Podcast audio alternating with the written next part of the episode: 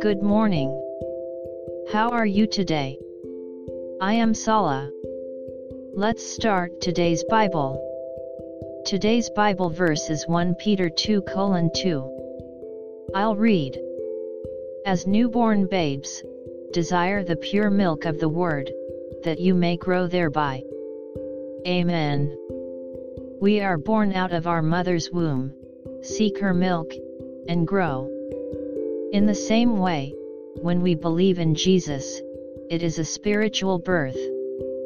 Because we are newborn, we need spiritual milk. For growth, for nourishment, for enlargement, we need pure spiritual milk. It is the very Word of God. May we rely on the Word of the Lord today as well. God bless you. See you tomorrow.